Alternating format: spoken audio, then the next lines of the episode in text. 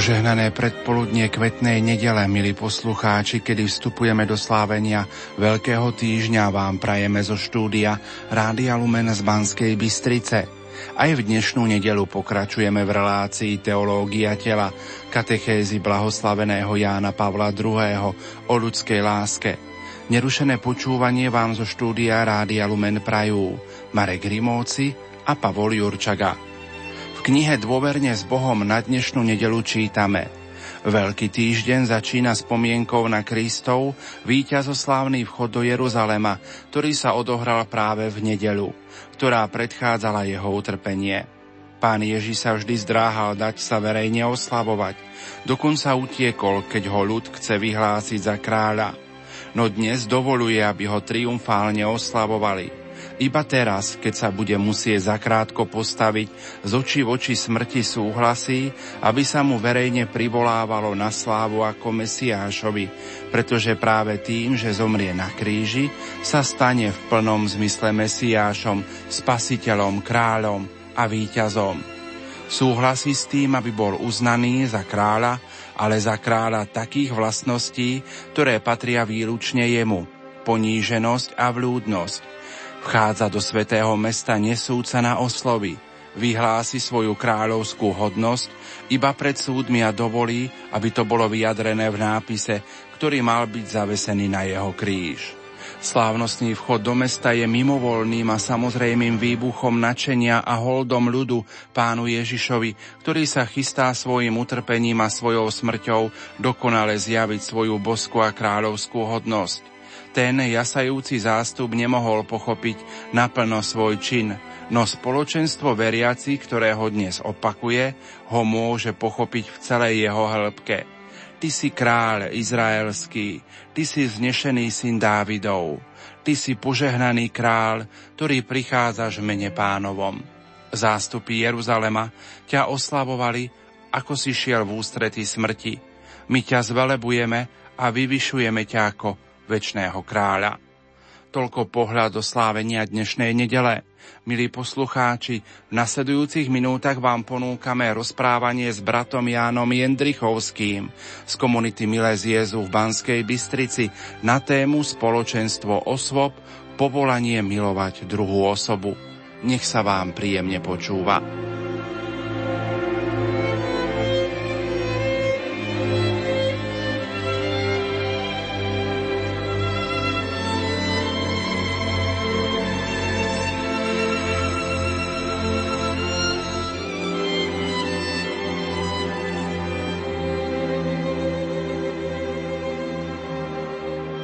Aj na kvetnú nedelu, milí poslucháči, pokračujeme v relácii Teológia tela.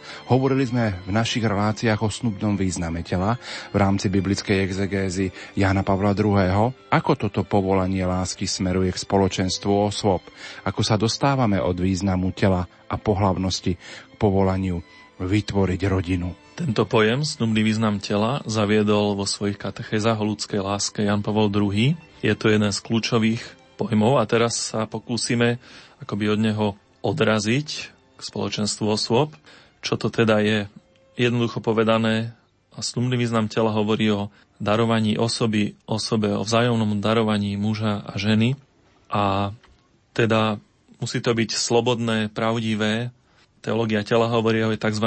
reči tela, alebo jazyku tela, ktorú má telo vnútorne, ale ju aj vyjadruje. Takže z toho snubného významu tela, keď prejdeme na reč tela, môžeme povedať, že sexuálne spojenie v reči tela znamená niečo ako celý sa ti darujem, úplne celý moju osobu, duch, duša, telo. A takéto darovanie úplné musí byť trvalé alebo úplné aj v čase a takisto otvorené, teda aj voči plodnosti partnera. Z toho môžeme povedať, že snubný význam tela, ktorý je vpísaný do pohlavnosti tela mužského, ženského, keď teda odkazuje na manželské spojenie, ktoré je teda trvalé, úplné v čase, ale aj otvorené daru toho druhého, daru osoby, pohlavnej osoby, čiže aj plodnosti, tak už sme v podstate pri rodine. Lebo takéto spoločenstvo, ktoré vznikne darovaním sa, úprimným darovaním muža žene, ženy mužovi, je vlastne rodina, spoločenstvo osôb trvalé a otvorené novému životu. Alebo spoločenstvo osôb, v ktorom sa žije láska, ktorá je otvorená plodnosti, teda novému životu. Takže už sme od snubného významu tela prešli k rodine, myslím, to je taká hlavná téma v tejto relácii. A ďalej by som sa dotkol obrazu Božieho, pretože vieme, že človek bol stvorený na obraz a podobu Božiu. Prečo sú tam dve slova? No, odkazuje to na nejaký vývoj, na nejakú dynamiku. Vlastne v teológii tela hovoríme o tom, že celý život človeka je v láske, alebo je to cesta lásky životom. Je to niečo živé, čo sa hýbe, čo rastie, zápasy s prekážkami a tak ďalej. Takže ak takto, povedzme, dynamickejšie pozrieme na obraz Boží, ktorý je v nás, tak môžeme povedať, že taká prvá láska človeka, láska detská, láska k rodičom v rodine sa rozvíja, dieťa sa stane mladým človekom, kde začne samozrejme hľadať toho vhodného partnera, partnerku, čiže odhalí alebo tuší to povolanie k snubnej jednote a ako sme potom hovorili v rodine, je táto láska potvrdená, osoba je potvrdená, prijatá vzájomne. Je to trvalé spoločenstvo a otvorené novomu životu, teda plodnosti. A mohli by sme zacitovať aj z Gaudium et Spes 24. Človek, jediný tvor na zemi, ktorého Boh chcel pre neho samého, nemôže nájsť sám seba v plnej miere, iba ak v úprimnom sebadarovaní. Takže pýtame sa, ako smeruje snubný význam tela alebo táto cesta lásky k spoločenstvu osôb. Aj toto spoločenstvo osôb je Božím obrazom a vidíme, že v tom úprimnom sebadarovaní smerujeme k rodine, čiže práve k tomuto spoločenstvu. Takže keď to zhrniem, tak práve to povolanie milovať, ktoré je vpísané do našich tiel, do pohlavnosti našich tiel a jeho uskutočňovanie v živote, čiže úprimné sebadarovanie človeku druhého pohlavia alebo v nejakom povolaní, robí z človeka pravý obraz Boží a tento pravý obraz Boží teda je viac ako len jeden alebo dvaja ľudia, je to spoločenstvo. V púti človeka za láskou vidíme dynamiku Božieho obrazu. Akým spôsobom sme tým Božím obrazom. Čo nám to hovorí o dôstojnosti a povolaní človeka? Je to len úloha spravovať alebo ovládať zem, využívať našu inteligenciu, pokiaľ to ide, alebo môžeme nájsť niečo hĺbšie, akúsi takú širšiu logiku bytia Božím obrazom. Keďže sa pýtame, akým spôsobom sme Božím obrazom, ako sme Božím obrazom, iste to odkazuje na veľkú, vynimočnú dôstojnosť človeka, pretože Práve on bol stvorený na obraz a podobu Božiu. V raji bolo mnoho krásnych stvorení, rastliniek, zvieratka a tak ďalej, ale iba človek bol stvorený na obraz a podobu. A môžeme to preniesť na otázku, v čom je teda táto vynimočná dôstojnosť človeka. Ak sa pozrieme na dnešný svet, mohli by sme vidieť skôr niečo ako možno preceňovanie inteligencie alebo rozumu, racionality, nie že by bola zlá, je tiež samozrejme darom, ale určitý spôsob nejakej izolovanej, nezávislej inteligencie, nejaká rozumnosť bez vzťahov, bez vzťahov k nadprirodzenu alebo k etike, k morálke, tak vedie nakoniec k ovládaniu človeka, ovládaniu prírody, ale akým spôsobom, určitému vykoristovaniu alebo aj používaniu, zneužívaniu. Čiže pýtame sa na obraz Boží a tradične môžeme povedať, že je v našej inteligencii a v slobodnej voli, čo je iste pravda a veľký dar. Jan Pavel II to nepopiera, ale rozvíja to ďalej. Nie je to celý obraz Boží a ak by sme išli do nejakého extrému, no tak ak by to bola nejaká nezávislá inteligencia, možno niečo ako pokušenie, že vlastne Boha nepotrebujeme, lebo už sme tak všetko rozvinuli, tak vidíme, že sú tie túžby dneska kontrolovať všetko, dokonca aj tajomstvo života. Máme umelé oplodnenie, experimentuje sa s eugenikou. Keď pozrieme na internet, tak môžeme dostať určitý dojem vševedúcnosti, hoci je to veľmi povrchné, ale toto všetko často vedie strate kontaktu so stvoriteľom, s Bohom. Takže vedecko-technická revolúcia, ktorá je tiež darom, nás môže určitým spôsobom oslepiť, že nepotrebujeme stvoriteľa, nepotrebujeme vzťahy, vzťah k nemu. Takže takáto nejaká odtrhnutosť inteligencie, môžeme povedať od tela, od vzťahov, cielená iba na ovládanie, nakoniec, e, môžeme povedať, kazí vzťah k Bohu a dokonca aj k jednoduchým prirodzeným veciam. Napríklad gender ideológia tvrdí, že biologické pohľavie človeka to je len to sú len nejaké surové dáta, ale jeho v úvodzovkách skutočné povolanie môže byť zvolené kvôli pocitom, kultúre a tak ďalej, ale to je úplné odtrhnutie sa od prirodzenosti. Takže vráťme sa k výnimočnej dôstojnosti človeka a z katechézy Jana Pavla II, vlastne z kresťanstva, je zrejme, že pramení zo vzťahu k Bohu, zo synovského vzťahu k Bohu, k Otcovi. Môžeme si to tiež na ceste lásky trošku lepšie ozrejmiť. Sme tu, lebo nás niekto miloval, dal nám existenciu. Vieme to tým, že keď sme boli deti, tak máme rodičov a vieme, že naše telo je dar od nich. Ďalej pozrieme, vieme, že je to dar od Boha. Ale je zrejme, že niekto nás miloval, niekto nás sem pozval, niekto nám dal rôzne dary, aby sme tu mohli byť. A keď teda hovoríme o ceste lásky, tak práve teológia tela ukazuje a zdôrazňuje, že sme povolaní k vzájomnému seba darovaniu muž, žena a to v plodnej manželskej láske. Takže hovoríme o Božom obraze, tak môžeme jednoducho povedať, že Boh sa zjavuje v spoločenstve muža a ženy. Že toto spoločenstvo je obrazom Boha, obrazom Boha lásky. Nie, že by Adam alebo Eva alebo jeden človek nebol obrazom Božím. Určite je. Ale Jan Pavel II prináša aj také novum, a zdôrazňuje, že aj práve toto spoločenstvo muža a ženy je obrazom Božím. A na konci otázky zaznelo, ak odmietneme nejakú redukovanú povrchnú logiku bytia Božím obrazom, tak hľadáme hlbšiu. Je to logika obrazu a podoby, ako už zaznelo z knihy Genesis. Obraz Boží sa tak odbornejšie povie imago Dei. A potom sú z toho ďalšie otázky. Ako tento obraz v nás rastie do podoby, lebo práve v Genesis 1.26 počujeme, urobme človek na náš obraz a podľa našej podoby. Čiže zase určitá dynamika. Nie je tam len obraz, je tam obraz a podoba. Dve slova, čiže niečo tým Biblia chce povedať. A tento vývoj, ako sme už povedali, začína v detstve, sme Božími deťmi. Čiže zjavenie lásky sa začína v rodine, láska rodičov. Príjmame ju ako dar, dozrievanie v rodine, potom hľadanie lásky partnera, kedy chceme vytvoriť ďalšie spoločenstvo osôb rodinu. Čiže je to taký dynamický obraz. A ešte jednu vec by som povedal, Jan Pavel II v tom prvom cykle svojich katkéz o ľudskej láske hovorí aj o tzv.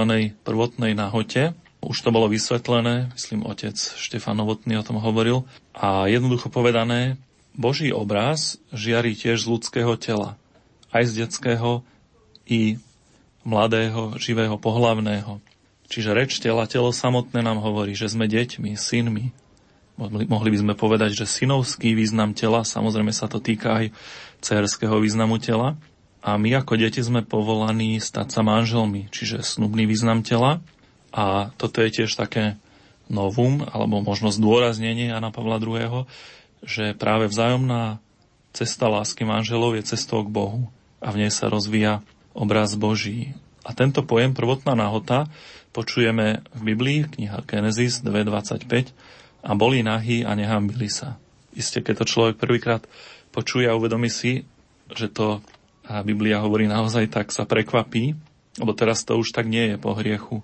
A je žiadostivosť, je stud, ale čo to je tá prvotná náhoda, ktorú zažívali Adam a Eva pred hriechom? Keďže hovoríme o Božom obraze, tak to vysvetlíme ním. Je to jednoducho schopnosť vnímať telo a Boží obraz do neho vtlačený. Alebo že telo dokáže, pohlavné telo dokáže zjavovať Boží obraz, Božiu lásku. A práve túto skúsenosť, ktorú mali Adam a Eva, ale aj my sa k nej určitým spôsobom, vďaka vykúpeniu Krista, môžeme priblížiť, nazýva Jan Pavel II prvotnou náhotou. Taký malý príklad je určite Sixtinská kaplnka. Keď pozrieme na tie krásne fresky a obrazy tela, tak určite môžeme povedať, že Michelangelo, veľký umelec, videl odraz tohto Božieho obrazu v ľudskom tele. Ale aby to nebolo také jednoduché, nuž dnes, keď sa povie nahota, tak to nie je tá prvotná väčšinou, skôr ide o nejaké, povedzme, parametre tela, tvary, na význam sa nehladí. Telo je často akoby nástrojom pre zisk, rozkoš, uznanie, ale aj ten, kto využíva niekoho, aj ten, kto je využitý, sa nakoniec cíti tak, ako to je, použitý, necení si seba. Takisto pornografia, ktorá akože súvisí s nahotou, tak Jan Pavel II k nej hovorí, že nevidíš príliš mnoho, vidíš príliš málo, že tú osobu ponižuješ, redukuješ na nejaký obrázok, ktorý má zabezpečiť nejakú rozkoš, ale nie je to človek, nie je to osoba. Takže uzavriem, akým spôsobom sme Božím obrazom a čo to hovorí o dôstojnosti človeka. Táto druhá časť odpovede, prvotná nahota je aj dnes čistota, nevinnosť človeka. Nie je to nudizmus alebo prudernosť, to by Michelangelo asi neprešiel. A vyjadruje sa aj odevom, pretože aj odev človeka má vyjadrovať práve túto výnimočnú dôstojnosť človeka a ľudského tela. Ako sa prameň lásky Boh odráža v ľudskej láske? Ako môžu mať muž a žena účasť na tomto pramení? Kto nám plne objasní našu skúsenosť lásky? Kto naplní naše očakávania a túžby, aby táto naša láska plne odrážala Božiu lásku? Keď chceme na toto odpovedať, vrátime sa do raja Adamovi a Eve, ako majú účasť na tomto pramení. Isté vieme, že boli stvorení, že pochádzajú z Božej ruky a môžeme to povedať aj tak, že Adam je Boží syn, Eva Božia dcéra a keď sa vzájomne dávajú, darujú a príjmajú ako Boží dar, tak akceptujú aj to, že sú Božie deti. Čiže aj tu je obraz, odraz Boha, jeho lásky, ale ich láska manželská, oni sami vidia vlastne zo stvorenia, zo vzťahu k Bohu, že ich láska je zakotvená vo väčšej láske, ako majú oni sami. Tá láska bola na počiatku ich životov práve z nej, z nej sú stvorení, z nej existujú, hľadajú sa, rastú v láske. A tiež dostávajú úlohu. Stvoriteľ, ktorý ich stvoril, Adama, Božieho syna, Evu, Božiu dceru, tak ich zveruje práve jeden druhému v snubnej láske, láske manželskej. Z teológie tela môžeme zhrnúť, že láska manželská, manželská láska je najkrajšou, najviditeľnejšou podobou Božej alebo prítomnosťou Božej lásky vo svete. Takže hovoríme o pramení, o Božom obraze a povedali sme láska manželov, láska snubná. Táto láska je plodná, je to obraz plodnosti samého Boha. Pekne to vidieť v knihe Genesis 1.26, zopakujeme si, urobme človeka na náš obraz a podľa našej podoby. A prelistujeme trochu ďalej, máme knihu Genesis 5.3 a je tam napísané, keď mal Adam 130 rokov, narodil sa mu syn, jemu podobný podľa jeho obrazu a nazval ho menom Set. To je naozaj zaujímavé, že Božie slovo takto pripodobňuje. Pre nás neskúsených by to bolo podivné. Prečo obraz a prečo aj podoba? Nestačí obraz. A to máme dvakrát dokonca. Keď Boh stvorí prvých ľudí, Adama, Adama a Evu, a keď sa prvým ľuďom narodí potomok, tak je tam aj obraz, aj podoba. Čiže aj z tohto môžeme vidieť, že rodičovstvo, plodnosť je dar od Boha, patrí k ľudskej láske. Je to odraz Božej lásky takisto. A k tej druhej časti otázky, kto nám naozaj vysvetlí tú skúsenosť lásky, kto nám to hodnoverne ukáže, lásku Božiu, prichádzame k Ježišovi Kristovi, lebo on nám zjavil Boha ako spoločenstvo osôb. To ľudia v starom zákone nevedeli. Čiže Ježiš Kristus nám zjavil Najsvetejšiu Trojicu, a to jednak svojim učením, jednak svojim životom, pretože on bol stelesneným synom, dieťaťom. V teológie tela je taký, taká pekná veta, že akoby vytvoril v otcovi, v otcovi, vo svojom otcovi priestor pre všetkých nás, synov a céry. Aj Adam a Eva sa stali deťmi otca, aj my, pretože Ježiš prišiel a je väčšným synom otca takisto nás učí, ako môžeme mať účasť na tom pramení lásky. Alebo inými slovami, vzťah s láskou, vzťah s Bohom, stvoriteľom. A síce je to synovstvo. Ježiš je syn Boží, syn Otca a takisto nám to dáva ako príklad, že ten náš vzťah k Bohu by mal byť založený na synovstve. Aká je láska dieťaťa? Všetko dostalo od otca, od rodičov a jeho opätovanie lásky je hlavne prijať tieto dary, byť vďačný, poďakovať za to, hovoriť s rodičmi. Takže aj na toto nám ukazuje synovstvo, ako príklad Ježiša pre náš vzťah k Bohu. A trošku predbehneme, toto synovstvo, táto láska dozrieva do snubnej jednoty manželskej jednoty a je to Ježiš a církev. Takže je to tiež vzor pre nás a hovorí nám niečo o našom dozrievaní v láske alebo ako čerpáme z prameňa. A ešte podotknem, že možno výraz synovstvo dneska neznie veľmi silne alebo príťažlivo. Dneska sa tlačí nezávislosť. Proste ja nijako nikoho moc super nepotrebujem, veď sa viem zariadiť. Ale svätý Pavol odkazuje na to, že byť synom znamená aj zároveň byť slobodným.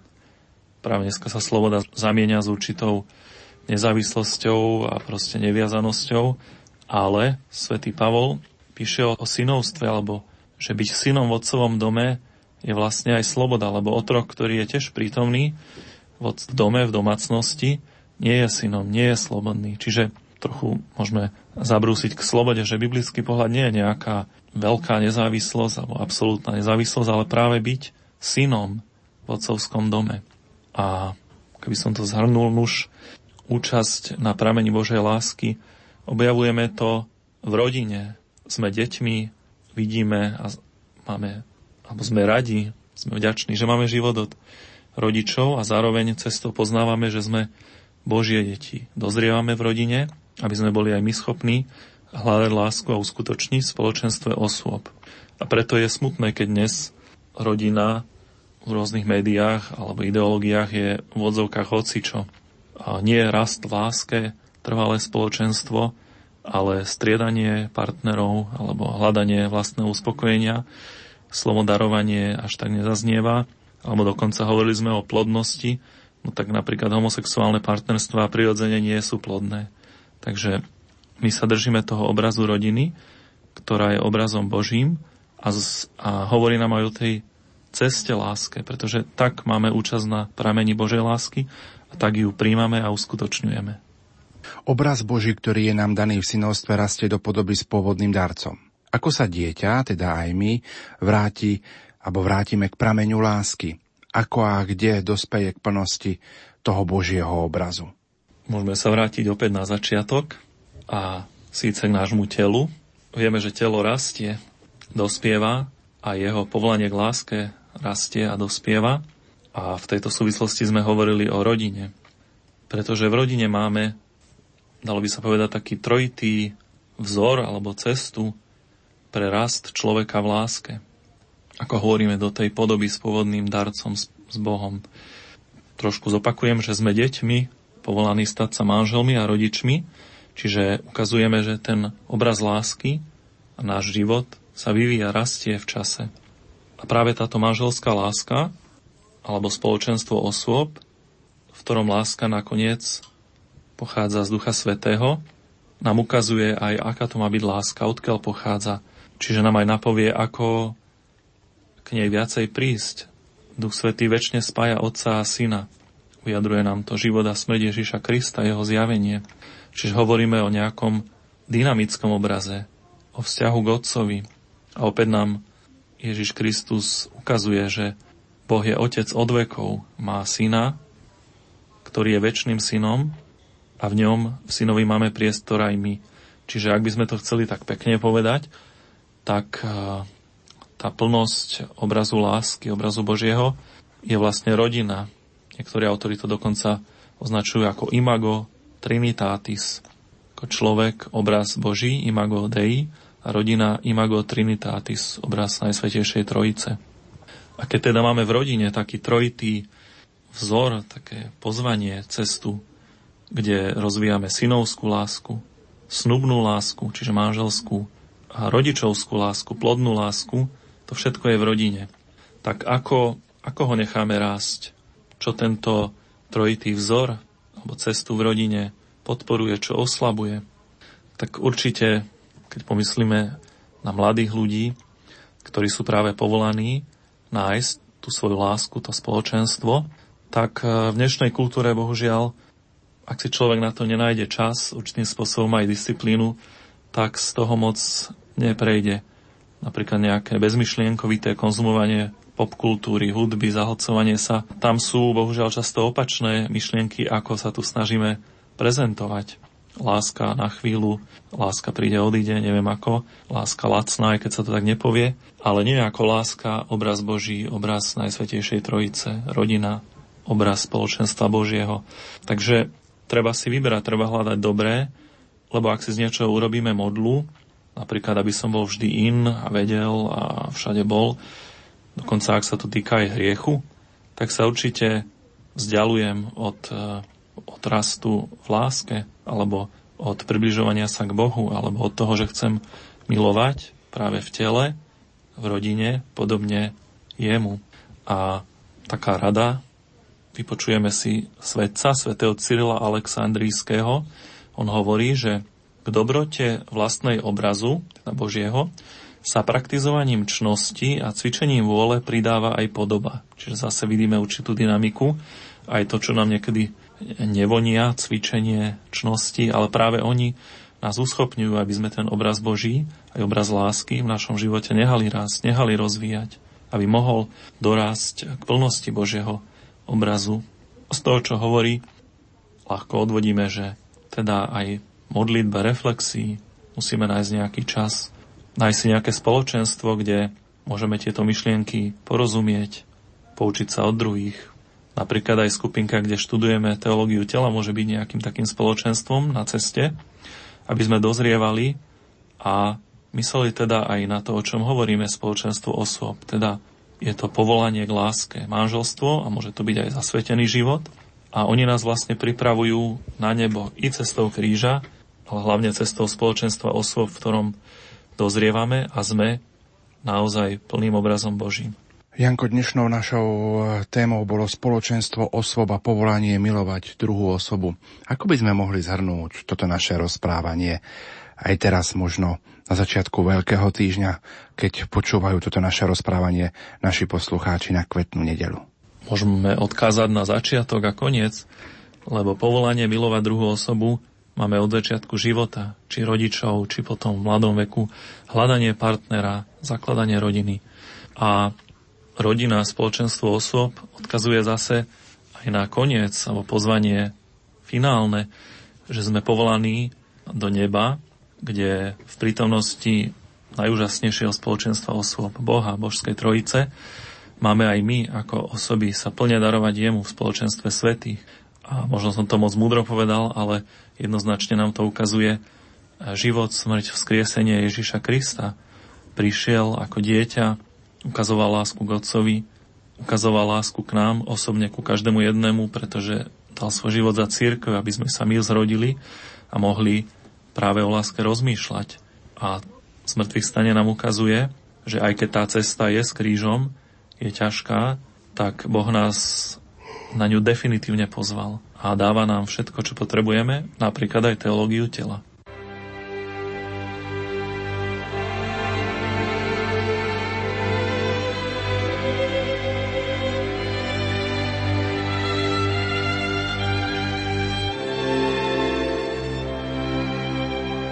Milí poslucháči, v uplynulých minútach sme vám ponúkli rozprávanie s bratom Jánom Jendrichovským z komunity Miles Jezu v Banskej Bystrici na tému spoločenstvo osôb, povolanie milovať druhú osobu. Na budúci týždeň otvárame druhý cyklus katechéz blahoslaveného Jána Pavla II. o ľudskej láske. Rektor kňazského seminára svätého Karola Boromejského v Košiciach otec Štefan Novotný bude hovoriť na tému žiadostivosť ako protiklad Božieho plánu a slobodného daru. Požehnanú kvetnú nedelu vám zo štúdia Rádia Lumen Prajú majster zvuku Marek Rimóci a moderátor Pavol Jurčaga.